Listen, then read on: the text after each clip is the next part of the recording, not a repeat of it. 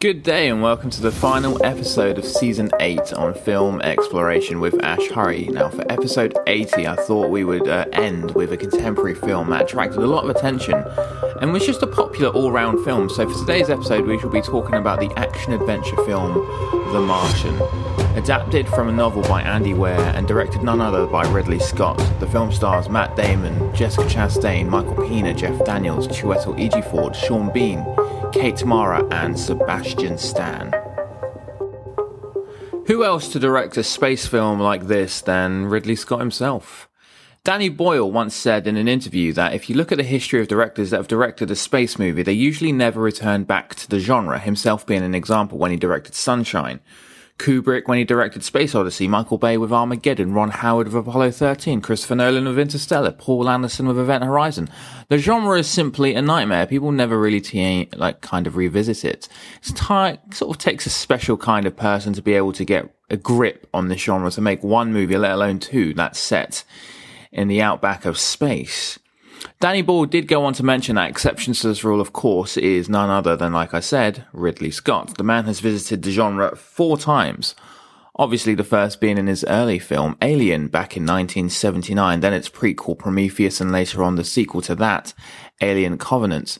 In between Prometheus and Covenant, he adapted Andy Weir's space drama, The Martian. Who else better to direct a space movie?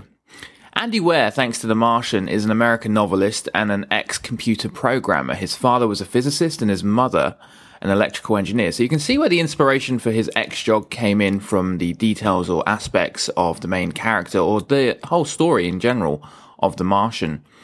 As most writers, he grew up reading a lot of classics, usually science fictions, works like Arthur Clarke and uh, Frank Herbert. His first steps into the real world was working as a programmer for several different companies. After a stint with those, he began converting his hobby into actual writing. At first, writing was fun. He wrote on websites for years, some geeky comedy space series called Casey and Andy, featuring mad scientists. And also, like most writers, you know, failure usually hits them before succeeding later on. I mean, he failed to publish his first attempt of a novel, which was called Theft of Pride, but it wasn't until The Egg, a short story which got serious attention, and people started making films about it on YouTube. Nothing serious, but it was after then did he write The Martian because he was a little established to the the YouTubers and sort of the the black market or the black web. He did it as a sort of project to be as scientifically accurate as possible. So with his background, he did classes and he did research into like orbital mechanics, the life on Mars and how theoretically you could do things on Mars, the history of spaceflight and of course botany. He published The Martian for free on his website, and after a few weeks, there were a lot of people requesting to make it available to other networks so people could see it. So he chose to publish it on, uh, I think it was Amazon Kindle for 99 cents. After a while, this 99 cent piece of work made its way into the best sellers for Amazon Kindles. After a while, um, a literary agent sort of just approached him, sold the rights, and it became a novel that featured on the best-selling list on the New York Times. And three years later, Ridley Scott decided to adapt it into the film that we've come to love and known of the same title. Now, after The Martian became a blockbuster movie, everything that he wrote would have strict attention paid to it now, especially after the success of what The Martian did or you know, did for some of the actors, for Ridley Scott, and just how popular it was for every demographic. He actually wrote a prequel to the Ready Player One book set in the same universe called Lacero.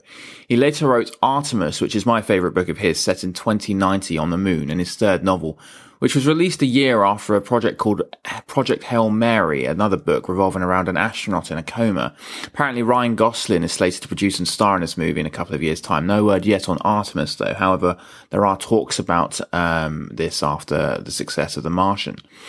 So The Martian was, uh, like I said, very successful. It was nominated for seven Oscars, which is quite a thing for sci-fi films to be nominated for. Science fiction doesn't get its due credit at the Oscars. Mainly dramas, biopics, wars, or general romances usually win Best Film. Very rare does a science fiction film or action space blockbuster wins film, let alone get nominated. I mean, in the history of the Oscars, only five or six uh, horror films have been nominated. Only one, one, which was Silence of the Lambs. If you class that as a horror, I class it more as a thriller. But I've said this on my Exorcist podcast, to give that a listen. What I haven't mentioned though is space movies and their relationship with the Academy Awards. I mean, Just like the horror genre, only one science fiction film has ever won the Oscar for Best Picture, um, and 11 have been nominated, and most of them in the last 10 years. So one came extremely close, and that was Avatar, but that was swept aside shockingly by Hurt Locker. Um, I mean, the other films that have been nominated, of course, is, you know, are The Martian, um, that we're discussing, Arrival, which is a fantastic film. Mad Max, if you want to class that as science fiction, Gravity, rightfully, Inception, District 9, E.T., Star Wars, the 1977 movie, and The Clockwork Orange. Most of these I've actually done a podcast on, so give them a listen. Now, Gravity, when that came out, was a monumental step into recognition for the genre. When in, I think it was 2013, it was nominated for 10 Oscars, winning seven of them, making it the most successful space movie ever done. It did come out sort of at the right time though, so it did have a bit of luck play into its hands. I think, well, obviously the director sort of knew the timing of when to make this movie because 3D was on a high at the time. HD was also on the rise because only out for like three, four years after that. And so that had a lot, a lot to do with it. I mean, Avatar as well got the timing exactly right because Avatar came out when HD on Blu-ray was just coming out. So that was one of the first films to have Blu-ray or high definition. So these films just uh, are due to timing. So that's why I think this film is very um, popular as well because it, not because of the timing, but because it there was no luck involved. It was just a very good movie done by uh, adapted by a very good book. The Martian, like I said, was nominated for seven Oscars. However, it didn't win a single one. I mean, at the Golden Globes, it was nominated into the musical and comedy section and caused some controversy um, and a lot of conversation. I mean, yeah, there is a lot of funny one-liners, and Matt Damon, you know, delivers the comedy elements well for the Hollywood Foreign Press. To nominate the film in a comedy section, though, was just a bit of an insult. It's like nominating, you know, Armageddon for a comedy. I mean, it, I mean, Armageddon. There is a, a lot of funny lines in it, but it's an action blockbuster film. It's you know, it's sort of a drama in, at the end of it. You know, most of these films are at the core are a drama, but there you go.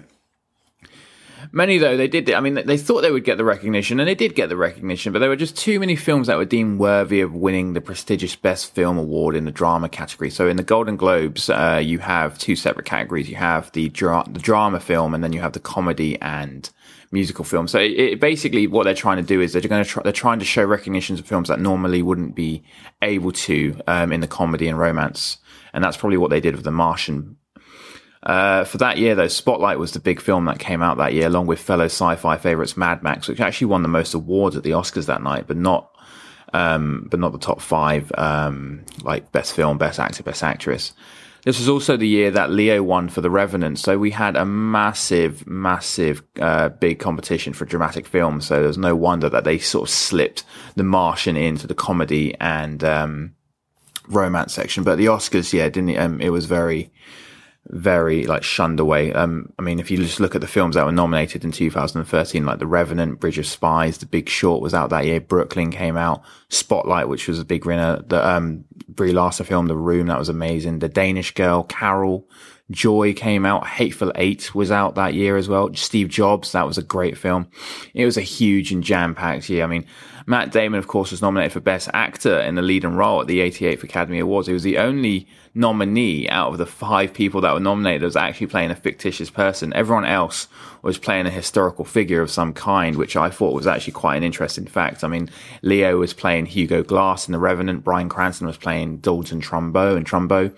Michael Fassbender obviously was playing Steve Jobs in the Steve Jobs movie, and Eddie Redmayne was playing Leah Elbe in the Danish Girl. It was also Ridley Scott's first Oscar nomination in 14 years, the last one being for Black Hawk Down, actually.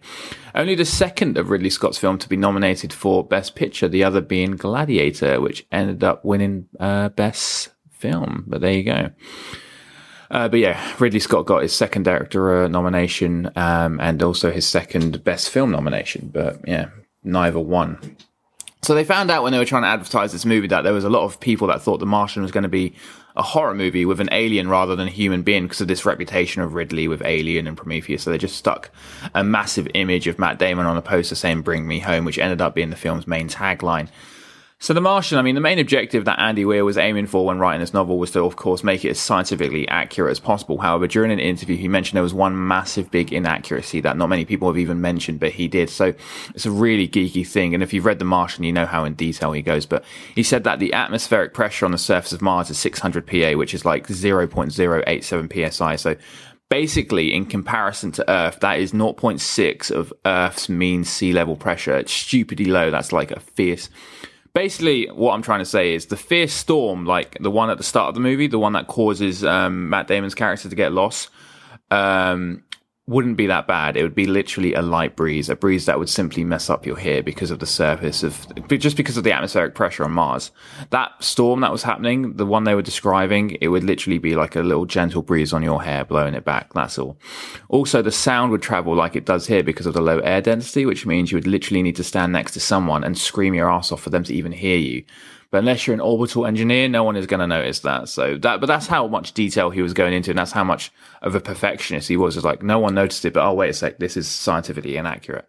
So when they're talking to each other during the storm, truth is they wouldn't have heard each other. But there you go. Um, so the film was shot in 72 days, according to the novel. Um, but never, you know, it was uh, never specified in the movie. The story is set in 2035. They don't say this in the film, but it is in the novel. Um, astrophysicist Neil deGrasse Tyson, who you may know from the presenter of The Cosmos, uh, said this film is the most accurate film in regards to astrophysics, which is a good compliment. Saying that, though, there's not many films that really tackle the astrophysics in detail like this movie. I mean, the think the opposite end of the spectrum is Armageddon, where they actually show this movie to NASA candidates to see how many mistakes they can point out, which is always funny. Apparently, it's over 200 mistakes. The film was, um, yeah, the film is. I still love Armageddon, but it hasn't carried well over the test of time. But there you go.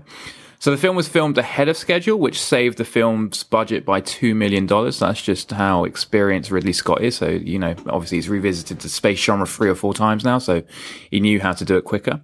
A real potato farm was built at the studio to track the real life development and was used for the filming as well of it. So that was all cool. And Matt Damon, I mean, no wonder he got an Oscar nomination for his role. He was alone in the studio for five straight weeks filming his solo scene. So he admitted he didn't even see his co-stars until the premiere of the movie, which is just very, you know, sort of reflects how he's playing the character, so it's good. There is a scene at the end though when he comes into contact with them for the first time in two years, when he gets all emotional. That scene wasn't actually meant to be in the script. That was done just in one take, and no one expected him to do it. And Ridley Scott was, you know, really impressed with it. It's like, yeah, let's just keep that in the movie. So, yeah, it always uh, uh, kills me that scene. I love it. Yeah, but it must have been, you know, easy to do it since he was doing, you know, five straight weeks with himself and then he finally gets to work with the other actors. I mean, to get this film as scientifically accurate as possible, like Andy Weir wanted, NASA actually consulted on the movie to certain aspects to correct the maths, the space travels, I mean, the rescue back to Mars. I mean, the whole thing, it was done in such prestigious form. So you have to sort of love this movie for how detailed it is. But here we go.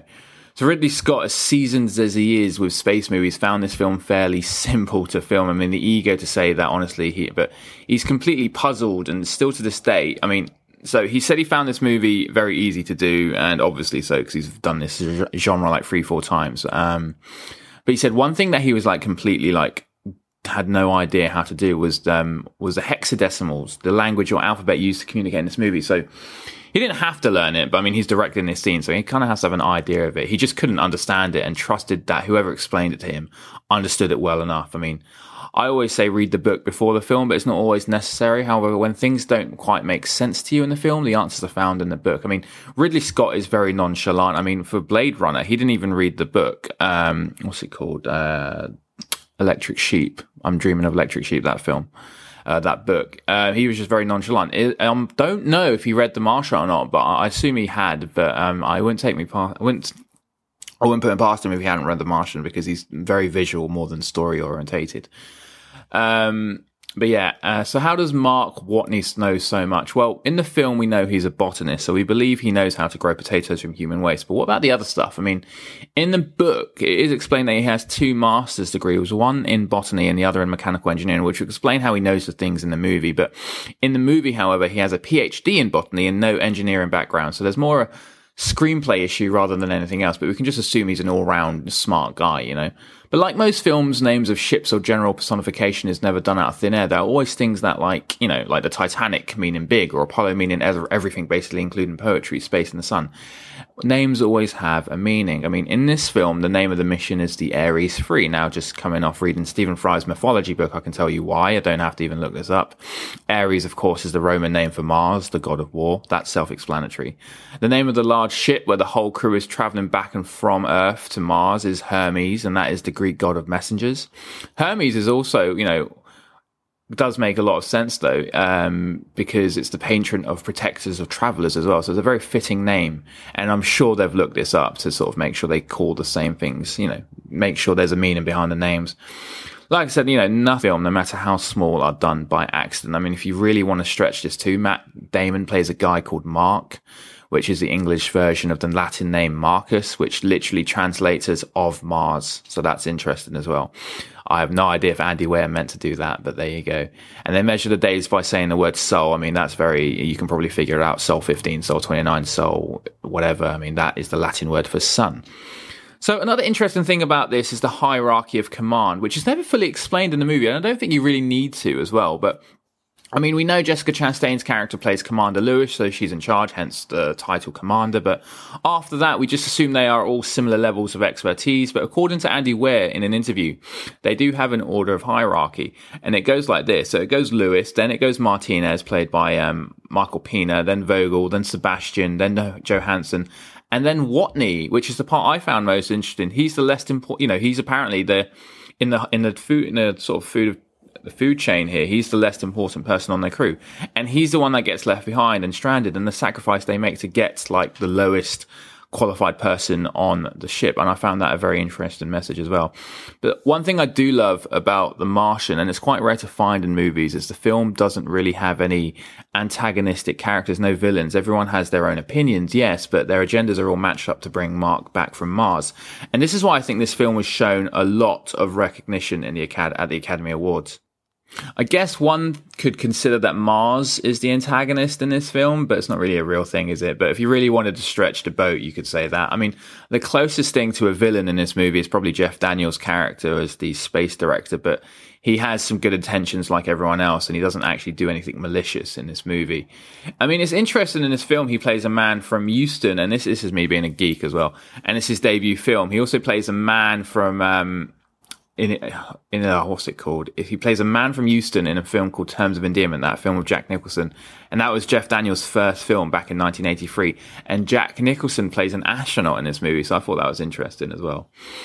But like most films based on books, you have certain comparisons that you want made into the film if you've read the book. I mean, you always, always remember though that there needs to be this friendly emotion when someone or something isn't mentioned in the film that is in the book. I mean, you get emotionally attached to a book and you expect to see everything in that book on the film.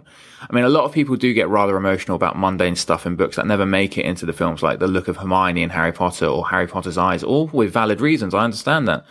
But you have to understand to make the reasons to make the film the best that the director sees fit and the best that they can do with the actors, you know, is, uh, is the only way they can do it. And if you want to know why, by the way, Harry Potter's eyes are not green or blue or whatever color it's meant to be, or Hermione doesn't have buck teeth or is ugly, listen to my Harry Potter podcast.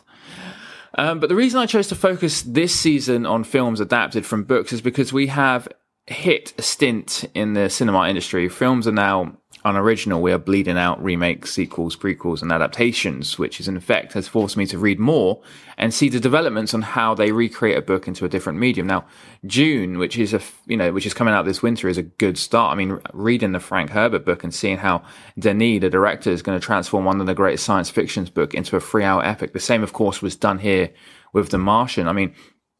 I read the only thing that Andy Weir was annoyed that didn't make it into the film was a simply a small exchange between Mark and Teddy, played by um, Jeff Daniels in the movie. And basically, he contacts Mark in the middle of the night and goes, What are you thinking about? And Mark goes, How can Aquaman control whales when whales are mammals? I mean, it's just stupid. And that, and, and that's all the scene is. That's literally, that dialogue was all, it was all in a book. And it's a really, so they even shot the scene as well. And they didn't make it into the movie. It was literally like maybe 20 or 30 seconds.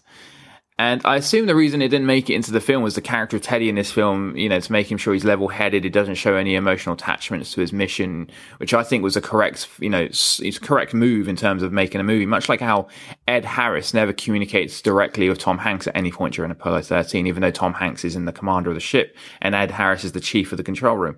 And it does add an interesting development to these characters as well.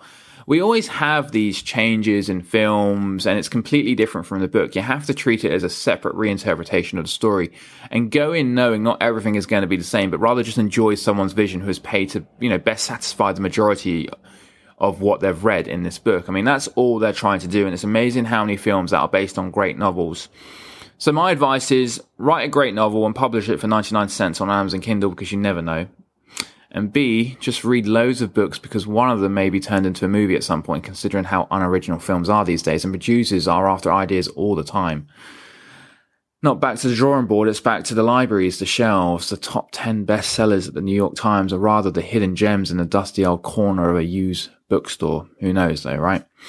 But that's where the world's going to now. People are going after books, which is why I've dedicated this whole season to books. I mean, some of the books that have been adapted are amazing, and it's amazing how they've interpreted it and how how different it is from the book. I just read Jurassic Park, and I I think fifteen percent of the novel is in the movie, and the rest is sort of spurred out in the other movies or just not done at all. But the book, I can't believe I'm going to say this, but I think I mean, the film is one of my favorite films ever. It's one of the best films ever done. It's about dinosaurs, and it was one of the first to do it properly. But uh, the book is so good, and if you can get your hands on Jurassic Park, the novel by Michael Crichton, it is. I it's probably better than the film. It's so good, but that's saying that's saying something though. But anyways, that's all I have time with with um, season eight. And that concludes films based on books. I hope you've enjoyed this season. So join me in a couple of weeks where we will start season nine, where we will be looking at Oscar winning films, most specifically Best Picture winners. I've got 10 great podcasts in the winter month coming up with a few specials in between. So, yeah, tune in for that. Anyway, though, but you can subscribe to me on Spotify, Amazon, Google, and iTunes. And please drop me a follow on Instagram. That's Film Exploration AH, all lowercase, all one word. And once again, thank you for listening to Film Exploration with Ash Hurry.